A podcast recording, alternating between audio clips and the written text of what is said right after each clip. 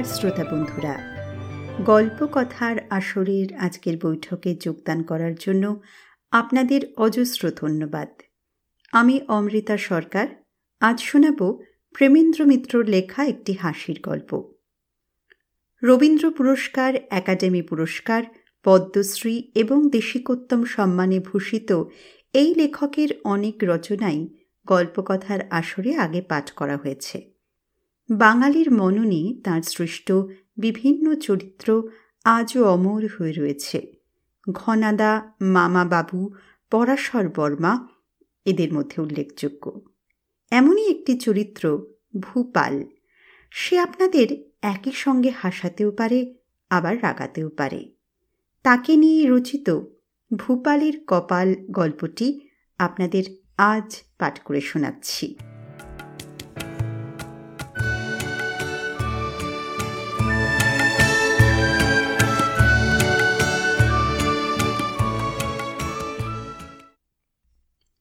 ভূপালের সঙ্গে সেদিন হঠাৎ দেখা হয়ে গেল। জরুরি কাজে টালিগঞ্জ যাচ্ছিলাম। হঠাৎ পেছন থেকে আমার নাম ধরে এক চিৎকার। চিৎকার না বলে আর্তনাদ বলাই উচিত। মানুষ মানুষকে শুধু ডাকবার জন্যে অমন ভয়ানক আওয়াজ করে না। কি হলো বুঝতে না পেরে সভয়ে পেছনে ফিরেই ব্যাপার বুঝতে পারলাম। পেছনে ট্রামের ভিড়ের ভেতর দাঁড়িয়ে ভূপাল। বাইরে বৃষ্টি নেমেছে বলে ট্রামে বেশ ভিড়। ট্রামের সিটে না কুলোবার দরুন অনেকেই দাঁড়িয়ে আছে। ভূপাল তারই ভেতর দিয়ে গম্ভীর মুখে এগিয়ে এলো। সে সাধারণ এগিয়ে আসা নয়। কারুর পা মারিয়ে কারুর কাপড়ে জুতোর কাদা লাগিয়ে, কাউকে ধাক্কা দিয়ে ফেলে, যেভাবে সে ঝড়ের মতো ছুটে এলো তাতে মনে হলো আমার কাছে আসার ওপর তার জীবন মরণের সমস্যা নির্ভর করছে।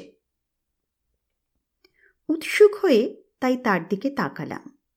কিন্তু কাছে এসে সে শুধু বললে, তুই? যেন এতক্ষণ সে আমার জায়গায় আর কাউকে বসে থাকতে দেখেছিল। তার চিৎকারে ও এই সম্ভাষণে একটু অভিভূত হয়ে পড়েছিলাম, কিন্তু কিছু বলতে পারলাম না। ভূপাল নিজেই আবার বললে, ইস, কত দিন বাদে দেখা। এবার একটু সামলে নিয়েছি। বললাম হ্যাঁ অনেক দিন। এখন যাচ্ছিস কোথায়? আমি? একটু বালিগঞ্জে যাব ভাই। বালিগঞ্জ? আমি অবাক হয়ে জিজ্ঞাসা করলাম। হ্যাঁ বালিগঞ্জ। কেন? বালিগঞ্জে গেলে কি হয়? কোনো রকমে হাসি চেপে আমি বললাম, না হয় না কিছু, কিন্তু এ তো টালিগঞ্জের ট্রাম। ভূপাল এবার একটু অবজ্ঞার হাসি হাসলে। আমার মস্তিষ্কের সুস্থতায় যেন তার বিশ্বাস নেই। তার ভাব দেখে একটু বিরক্ত হয়ে বললাম, এটা যে টালিগঞ্জের ট্রাম, দেখে উঠিসনি? ভূপাল তবু বিজ্ঞের মতো গম্ভীর স্বরে বললে, টালিগঞ্জে যেতে চাস তো তাড়াতাড়ি নেমে যা। এরপর আর কি করে তাকে বোঝানো যায়? আমার একার দ্বারা সম্ভবও হতো না। যদি না সে সময় পাশের কয়েকজন ভদ্রলোক বলে উঠতেন, আরে, এটা যে সত্যি টালিগঞ্জের ট্রাম মশাই এবার ভূপালের বুঝি টনক নড়ল। একটু সন্দিগ্ধভাবে সে বললে, কিন্তু আমি যে দেখে উঠলাম? সবাই এবার বললাম, কিন্তু আমরা এতগুলো লোক কি ভুল করেছি? ভূপাল এবার মাথা চুলকে বললে, তাই তো, বড় মুশকিল হলো তো দেখি, এই বৃষ্টির ভেতর আবার নামতে হবে। কতক্ষণ আবার বালিগঞ্জের ট্রামের জন্য দাঁড়িয়ে থাকতে হবে, তাই বা কে জানে? তার অবস্থা দেখে এবার করুণা হচ্ছিল। বললাম, তোর যেমন বুদ্ধি, একটু না দেখে ওঠার জন্য এই কর্মভোগ করতে হলো তো? ফুপাল চুপ করে রইল। কিন্তু শেষ পর্যন্ত কোনো ভোগ তাকে ভুগতে হলো না। রাসবিহারী এভিনিউর মোড়েই তার বৃষ্টির ভেতর নামবার কথা। হঠাৎ কেমন করে সেইখানেই ট্রামের কারেন্ট গেল বন্ধ হয়ে। কারেন্ট ফিরে আসার আগেই দেখা গেল সারের পর সার ট্রাম দাঁড়িয়ে আছে। ভূপাল তার ভেতর না ভিজেই ট্রাম পেয়ে গেল। ভূপালকে এর মধ্যেই বেশ ভালো করে বোধহয় চেনা গেছে। এমন আলগা আগোছালো লোক দুনিয়ায় আর যদি দুটি থাকে, সব সময় সে অন্যমনস্ক, সব কাজেই তার গলতি। কীর্তি তার অনেক, বলে শেষ করা যায় না। ভূপালের সঙ্গে হয়তো অপরিচিত এক ভদ্রলোকের বাড়িতে দেখা করতে গেছি। বৈঠকখানার চাবি খুলে দিয়ে চাকর হয়তো ভেতরে গেছে খবর দিতে। দেখি ভূপাল ঘরে ঢুকেই শটান একেবারে সুইচ বোর্ডের কাছে গিয়ে হাজির। সুইচ বোর্ডে অনেকগুলো সুইচ, আলোর পাখার প্রভৃতি। জিজ্ঞাসা করলাম, করছ কি ভূপাল? দাঁড়াও না, বড্ড গরম। বলে ভূপাল একটা সুইচ টিপে দিয়ে চেয়ারে এসে আরাম করে বসে পড়ে, চোখ বুঝে বললে, আহ! চটে উঠে বললাম, আ কি হে? ভূপাল চোখ বুঝেই বললে আহ, কি ঠান্ডা। কোথায় ঠান্ডা? চেয়ে দেখো দেখি একবার।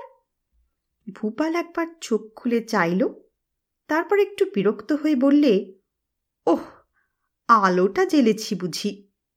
কিন্তু আহ করছিলে কেন? এবারে ভূপালের মুখে আর কথা নেই। কিন্তু তা বলে ভেব না যে ভয়ানক লজ্জিত হলো। ভূপাল সেসবের ধার ধারে না। ভুল করা না করায় তার কিচ্ছু আসে যায় না। সব সময় সে নির্বিকার নিশ্চিন্ত। তার নির্বিকার নিশ্চিন্ত হওয়ার অবশ্য কারণ আছে একটা। কারণটা হচ্ছে তার কপাল। এরকম পৃথিবীতে কারও হয় না। লটারিতে অনেকে লাখ লাখ টাকা পেতে পারে। খানায় পড়ে গিয়ে কারু কারু মাটিতে পোঁতা সোনার ঘড়ায় হাত কেটে যায়। কিন্তু ভূপালের তুলনায় তাদের ভাগ্য কিছুই নয়। ভাগ্য তাদের একবারই কৃপা করে। কিন্তু ভূপালের বেলা ভাগ্যের ক্লান্তি নেই নেই বিরক্তি। বালিগঞ্জের বদলে টালিগঞ্জের ট্রামে চেপে তাকে ভুগতে হয় না কোনো দিন। তার কপালে উপযুক্ত সময় ট্রামের কারেন্ট যায় বন্ধ হয়ে। ভূপাল তাই বেপরোয়াভাবে চলে। সে জানে ভাগ্য তার কাছে হার মেনেছে। ভূপালের সঙ্গে তখন এক মেসে থাকি। রাত্রির বেলা খেয়ে দিয়ে আঁচাতে গেছি। হঠাৎ ভূপাল চেঁচিয়ে উঠল, ওই যা, সর্বনাশ হয়ে গেল। টুন করে আমরাও একটা শব্দ শুনতে পেয়েছিলাম। ভূপালের ভাব দেখে মনে হলো, অত্যন্ত মূল্যবান একটা কিছু সে হারিয়েছে। জিজ্ঞাসা করলাম, কি হলো হে? কি যেন পড়ে গেল? ভূপাল প্রায় কাঁদো কাঁদো গলায় বললে, পকেটে একটা আনি ছিল ভাই। এবার আমরা না হেসে পারলাম না। একটা আনি হারাতেই সর্বনাশ। ভূপাল কিন্তু এ কথায় চটে উঠল। একটা আনি কি সামান্য কথা? চার চারটে পয়সা? চারটে পয়সা চার হাত মাটি খুঁড়লে পাওয়া যায় না। ইত্যাদি বলে আলো আনিয়ে চেঁচিয়ে সে এক তুমুল কাণ্ড বাঁধিয়ে তুললে। কি করি? বাধ্য হয়ে সবাই মিলে ভূপালের আনি খুঁজতে লাগলাম। কিন্তু দু ঘণ্টা ধরে হয়রান হয়েও আনি পাওয়া গেল না।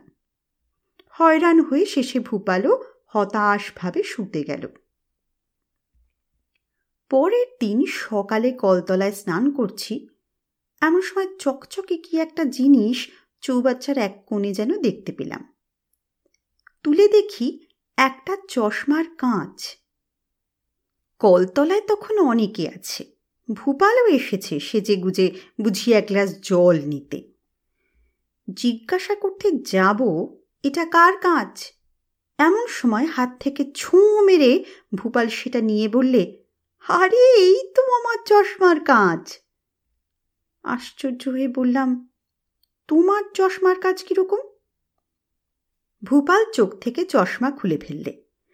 দেখলাম সত্যিই তার একদিকের কাঁচ নেই। কাঁচটা সস্থানে লাগাবার চেষ্টা করতে করতে সে বললে, দেখছ না, আমার কাঁচ? তা তো দেখতে পাচ্ছি। কিন্তু সকাল থেকে ওই খোলা চশমা চোখে দিয়েও কি তুমি টের পাওনি? বুঝতে পারিনি ভাই, বলে নির্বিকারভাবে ভূপাল চলে যাচ্ছিল।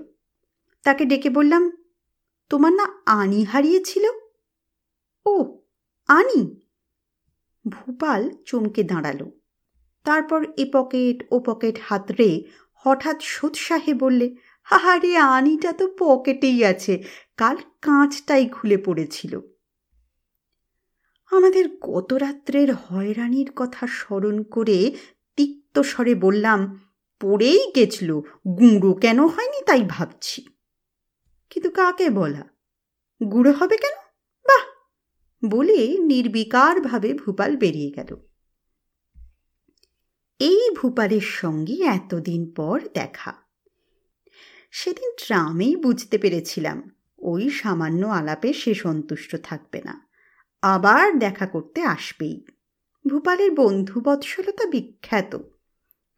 কিন্তু ভূপাল যেদিন এলো, সেদিন আমি জিনিসপত্র বাঁধা ছাঁধা করে বেরুবার জন্য প্রস্তুত হয়ে আছি। বিশেষ কাজে আমার দিল্লি যেতে হচ্ছে। ফুপাল শুনেই অত্যন্ত দুঃখিত হয়ে বললে, চ, তোকে তাহলে ট্রেনে তুলে দিয়ে আসি। খানিক্ষণ তো কথা কওয়া যাবে? ফুপাল ট্রেনে তুলতে এসে সাহায্যের চেয়ে বিব্রতই বেশি করে তুলবে মনে করেও তাকে বাধা দিতে পারলাম না। সত্যি, অনেকদিন বাদে দুজনের দেখা হয়েছে। সারা পথ বেশ ভালোভাবেই এলো। প্ল্যাটফর্ম টিকিট কিনে আমায় ট্রেনে কামরা পর্যন্ত এগিয়ে দিলে কোনো রকম গোলমাল না করে। এর মধ্যে শুধু কোথায় হোঁচট খেয়ে তার জুতোর হিলের খানিকটা গেছিল উঠে। তার জন্য সে নিজে একটু খুঁড়িয়েছে আর তার পেরে কোঠা জুতোয় স্টেশনের মোলায়েম প্ল্যাটফর্ম একটু ক্ষতবিক্ষত করেছে। যাই হোক, সে আমার দায় নয়। আমার মনে হচ্ছিল ভূপালের সঙ্গে যাবার ফাঁড়াটা বুঝি নির্বিঘ্নেই কেটে গেছে। কিন্তু হায়, হঠাৎ ভূপালের খেয়াল হলো সেও দিল্লি যাবে। ট্রেনের কামরায় আমার সঙ্গে বসে থাকতে থাকতে হঠাৎ সে বললে, বেশ লাগছে ভাই, চ, তোর সঙ্গে দিল্লি যাই। শুনে আমি তো অবাক, দিল্লি যেন চুঁচুড়ো শ্রীরামপুর, গেলেই হলো। বললাম দিল্লি যাবি কি রে? কিছু ঠিক নেই। তাতে কি সেখানে বড় মামা রয়েছে। দিন কত থেকেই আসি। বলে ভূপাল উঠে পড়ল। উঠছিস কেন? জিজ্ঞাসা করলাম হতভম্ব হয়ে। বাহ, টিকিট করতে হবে না? তোর কাছে টাকা আছে তো? টাকা আমার কাছে ছিল। তবু ভূপালের এই আজগুবি খেয়ালে বাধা দেবার খানিকটা চেষ্টা আমি করলাম।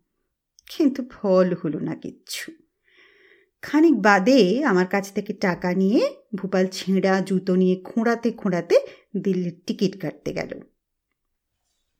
কি ভাগ্য, গাড়ি ছাড়বার আগেই ভূপাল এলো ফিরে। মনকে আমি ততক্ষণ একরকম প্রবোধ দিয়েছি। হাজার হোক সঙ্গী হিসেবে ভূপালের গুণ অনেক। দিল্লি পর্যন্ত একসঙ্গে তো যাওয়া যাবে। কামরায় লোক আর বেশি কেউ নেই।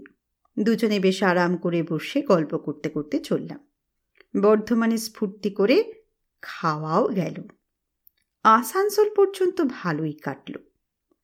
তারপর সেখানে কামরায় উঠল টিকিট চেকার। আমার টিকিট প্রথমে দেখে তাতে সই করে চেকার ভূপালের টিকিট চাইলে। ভূপালের পকেট হাতড়াবার ঘটা দেখে প্রাণ একটু ভয় পেয়েছিলাম, কিন্তু খানিক বাদে সে টিকিট বার করে দিলে এক পকেট থেকে। চেকার সে টিকিট হাতে নিয়ে এপিট ওপিট দেখে বললে, এ কি মশাই? ভূপাল গম্ভীর হয়ে বললে, দেখতে পাচ্ছেন না, টিকিট? হ্যাঁ টিকিট তো জানি, কিন্তু এ তো প্ল্যাটফর্ম টিকিট। Platform ticket? ভূপালের সঙ্গে আমিও একেবারে আকাশ থেকে পড়ে বলে উঠলাম, দেখুন না। বলে চেকার টিকিটটা এবার আমার হাতে দিলে। সেটা দেখে আমারও চক্ষু স্থির। সত্যি, সেটা হাওড়ার প্ল্যাটফর্ম টিকিট। এবার অত্যন্ত রেগে উঠে ভূপালকে বললাম, দিল্লির টিকিট কোথায়? দেখো কোন পকেটে রেখেছ? পকেটে তো রাখিনি। সে তো ফেলে দিয়েছি ফেলে দিয়েছি? আমার গলা থেকে কথাটা অস্পষ্টভাবে বেরুল। হ্যাঁ প্ল্যাটফর্ম টিকিট ভেবে আমি সেইটাই ফেলে দিলাম যে এই ট্রেনে উঠবার আগেই ফেলে দিলাম। এরপর আর কি মুখ দিয়ে কথা বেরোয়? ভূপাল তখনও আমায় বোঝাবার চেষ্টা করছে। দুটো টিকিটে গোলমাল হতে পারে বলেই তো আমি আগে থাকতে প্ল্যাটফর্ম টিকিটটা ফেলে দিলাম। বেশ করলে বলে গুম হয়ে আমি তার দিকে পিছন ফিরে বসলাম। চেকার তো আর ছাড়বে না? সে বললে টিকিট তো একটা করতে হবে। ভূপাল বললে, তাহলে আর দিল্লি গিয়ে কাজ নেই ভাই। আমি ধানবাদেই নেমে যাচ্ছি ছোটদার কাছে। তুই ধানবাদের একটা টিকিট কর। তার দিকে জ্বলন্ত দৃষ্টি নিক্ষেপ করে আমি পকেট থেকে ব্যাগ বার করলাম। চেকারের হাতে একটা নোট দিলাম তার থেকে বের করে।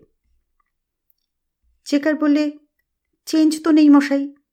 আচ্ছা রাখুন নোটটা, আমি চেঞ্জ নিয়ে আসছি। চেকার চেঞ্জ আনবার জন্যে নেমে যেতেই আমি আবার পেছন ফিরে বসলাম। ভূপাল কাতরভাবে পেছন থেকে বললে, দেখ, আমার দোষ কি? দোষ কি? আমার চাপা রাগ এবার ভেঙে পড়ল। তার অসাবধানতা, অন্যমনস্কতা, বোকামির জন্য যা নয় তাই বলে খানিক ভর্ৎসনা করলাম। বললাম, মানুষ কি চিরকালই উজবুক থাকে?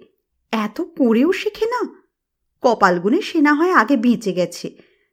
কিন্তু তাই বলে চিরদিন কি তাই হবে নাকি? এখন এ টিকিট কোথা থেকে আসবে?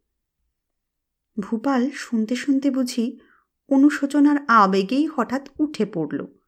তারপর দু এক পা খুঁড়িয়ে হেঁটে তার যত রাগ গিয়ে পড়ল ছেঁড়া জুতোটার ওপর।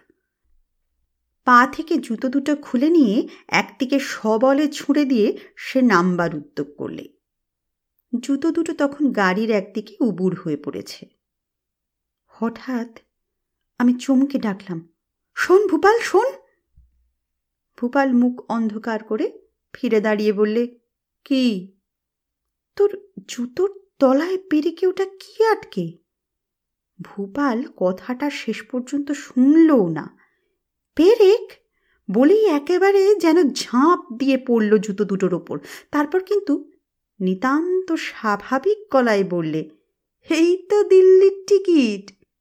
মনে হলো যেন সে এই কথাটা অনেকক্ষণ ধরেই বলে আসছে। হাতে নিয়ে সত্যি এবার দেখলাম সেটা দিল্লির টিকিট। ভূপালের ফেলে দেওয়া টিকিট কেমন করে তারই হিল ওঠা জুতোর পেরেকে বিধে আটকে ছিল। এতক্ষণ তাই নিয়েই হাঁটা চলার দরুন টিকিটটা একটু ময়লা হলেও দেখলাম অচল হয়নি। এমন কপালে বিশ্বাস করা যায়?